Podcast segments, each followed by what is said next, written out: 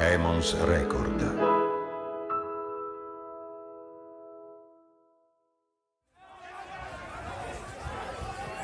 Palermo suona forte. Forte quanto gli urli e i richiami al mercato della vucciria, così intensi e particolari che non puoi fare a meno di sentirli anche quando guardi quel quadro iconico, inconfondibile, che nel 1974 Renato Guttuso ha dedicato proprio al suo mercato, ai suoi banchi, alla sua gente. 69!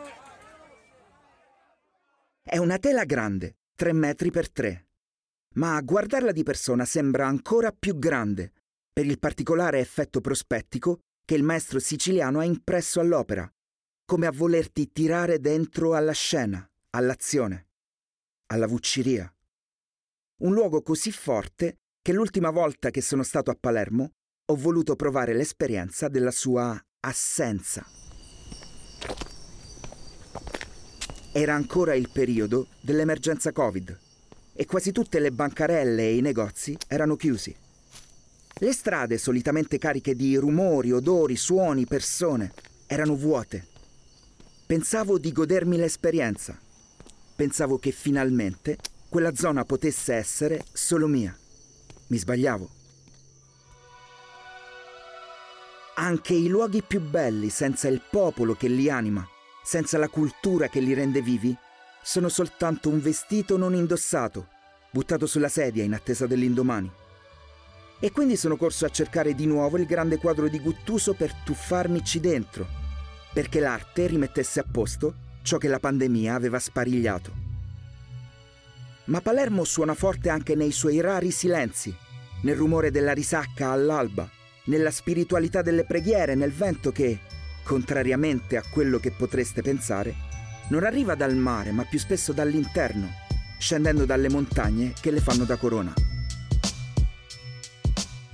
Palermo suona forte e canta in mille lingue. Del resto è una città cosmopolita per definizione, è una capitale da più di un millennio. Per essere precisi, da quando gli arabi finirono di conquistare la Sicilia, la proclamarono emirato e spostarono il governo da Siracusa, dove era sotto i bizantini, a qui, dando vita a un percorso straordinario nella storia dell'umanità. Una storia di civiltà e convivenza di culture di cui ancora troviamo splendide tracce fisiche e spirituali. Ibn Akwal, uno dei grandi viaggiatori medievali arabi, ci racconta che la Sicilia era il territorio più ampio, ricco e prospero dell'enorme impero.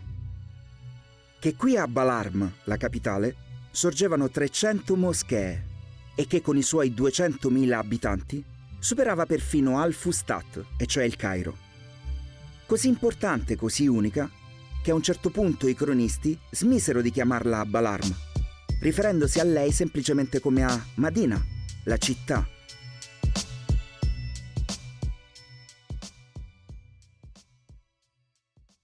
Alzate gli occhi e nell'architettura di tante chiese e monasteri ritroverete l'inconfondibile struttura di moschee e minareti. Certo, nei nostri anni difficilmente vi capiterà di sentire il richiamo del muezzin, ma ve l'ho detto, Palermo suona forte.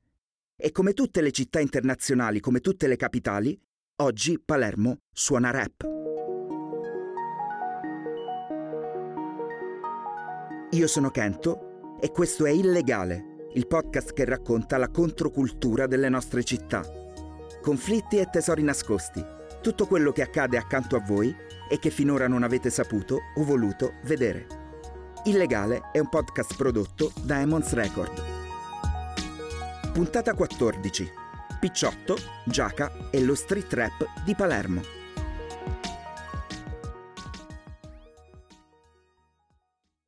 La scena rap palermitana si è guadagnata parecchio rispetto nel corso dei decenni. E questo credo che abbia molto a che fare con il territorio. Quando vivi in una terra che affronta un determinato tipo di problemi, e da calabrese ve lo posso dire per esperienza diretta, forse hai meno voglia di fare lo stupido nelle canzoni. Forse non ti viene da atteggiarti a finto criminale perché magari hai visto quello che i criminali fanno nella vita reale. Sai che sparatorie e uccisioni purtroppo non succedono solo nei film americani e che niente o quasi niente in certi ambienti resta senza conseguenze. Nomi come Stock e Mad Buddy o Otello per parlare dei primi, ma anche Johnny Marsilio o Louis D. Nei loro testi è difficile trovare certe stupidaggini. Il padre di Davide Shorty, di cui vi ho parlato nella scorsa puntata, faceva parte della scorta di Giovanni Falcone. Christian Paterniti, in arte Picciotto, è stato il primo palermitano a vincere il premio Musica contro le mafie. Se dovessi portarvi di persona a visitare Palermo, Picciotto è la persona che chiamerei ad accompagnarci. Un figlio dei quartieri popolari come me, che a differenza mia ha scelto di rimanere a sud e di dedicare tutta la sua vita e la sua musica a riscatto della Palermo più umile ed orgogliosa. Per strada lo conoscono tutti, al punto che io lo chiamo il sindaco e lui si arrabbia a morte.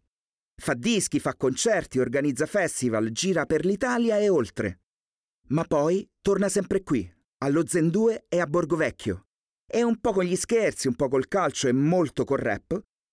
Tira fuori i ragazzi dai quartieri e dai contesti più difficili e gli mette in mano una penna e un foglio a righe invece che, magari, altri attrezzi ben più dannosi.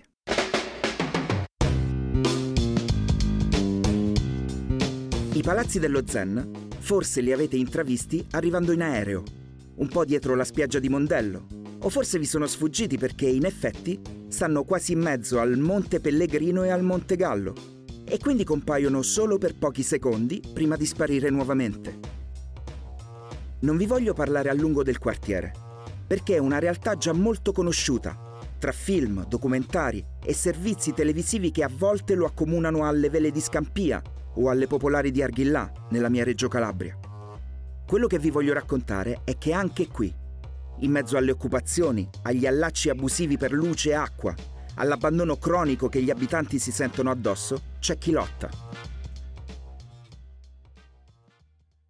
Picciotto lo fa da 15 anni con i suoi laboratori di scrittura rap e lo fa con un obiettivo molto particolare e preciso, quello di contrastare l'abbandono scolastico, che in territori come questo arriva a sfiorare la paurosa percentuale del 65%.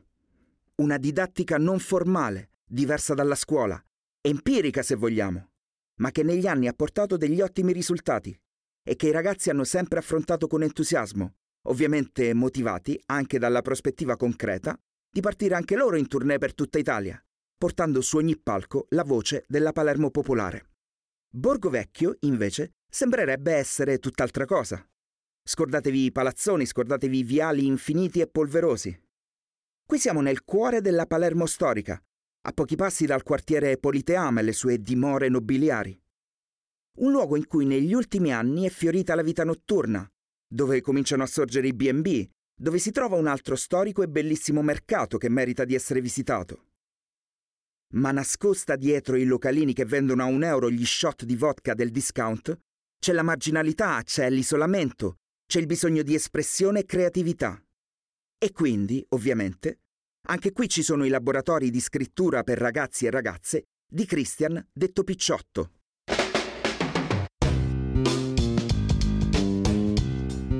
Ve l'ho detto prima, lui in persona viene da queste strade, non è un figlio di papà. E per chi lavora nel sociale, non sempre la strada è facile o priva di ostacoli. Christian sa che non diventerà ricco con questo lavoro, e che dovrà sempre combattere con i soldi che non arrivano, con i progetti che vengono respinti, con l'ostilità esplicita di qualcuno e, cosa ancora peggiore, con la sorda indifferenza di qualcun altro. Ma anche stamattina si è alzato presto, ha messo il quaderno e un pallone nello zaino ed è andato a fare rap con i suoi ragazzi. Non ho mai pensato fosse facile, dice una delle sue ultime canzoni. La felicità è un concetto fragile. E non lo so, se sono stato un bimbo anch'io.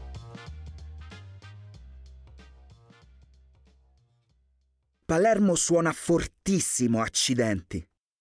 E suona anche al Malaspina, il carcere minorile che si trova solo a un paio di chilometri da Borgovecchio, una volta attraversati il bellissimo giardino inglese e, ironia, Via della Libertà.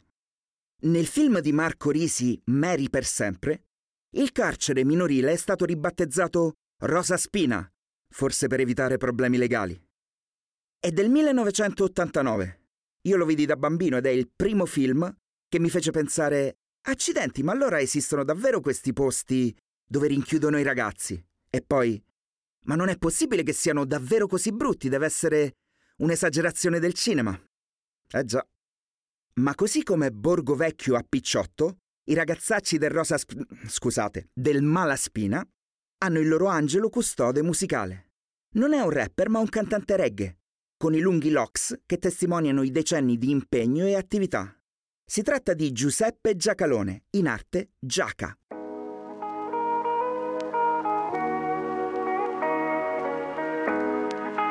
Una carriera internazionale che dura da più di 30 anni.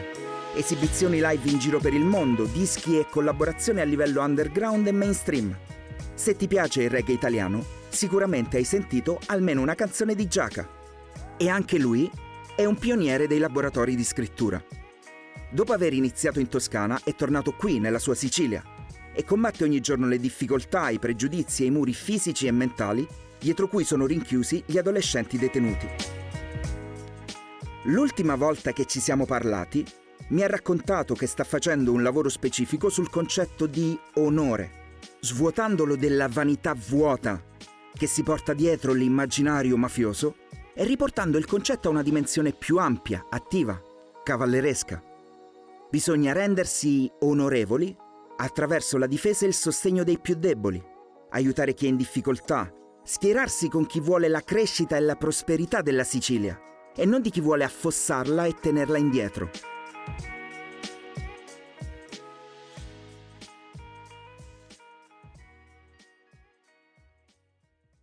Qualche tempo fa, i ragazzi del Malaspina hanno pubblicato il videoclip di una canzone, dal titolo forte e poetico, Fiori dal nulla. I ragazzi, oltre ad essere detenuti, sono minorenni e quindi non possono essere ripresi in viso, ma hanno adoperato un trucco che ho usato anch'io per qualche videoclip girato in carcere. Far indossare delle maschere teatrali neutre per nascondere la faccia. Ognuno aveva però la sua, colorata e personalizzata con disegni e scritte che lo rappresentassero. Nel video c'è uno di questi mascherati che è il più entusiasta di tutti, Sembra più grande dei ragazzi minorenni e ha dei dreadlock lunghissimi che gli arrivano a metà della schiena. Chi sarà secondo voi? L'inaspettata tenerezza che si nasconde sotto le murature e le corazze ancora più dure che abbiamo costretto questi ragazzi a costruirsi è una delle sorprese più nascoste e più belle di Palermo.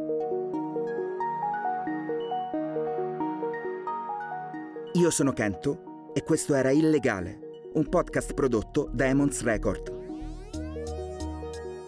Nella prossima puntata scopriremo due meraviglie segrete più vicine di quanto possiate immaginare, lo street food e la poesia performativa di Palermo.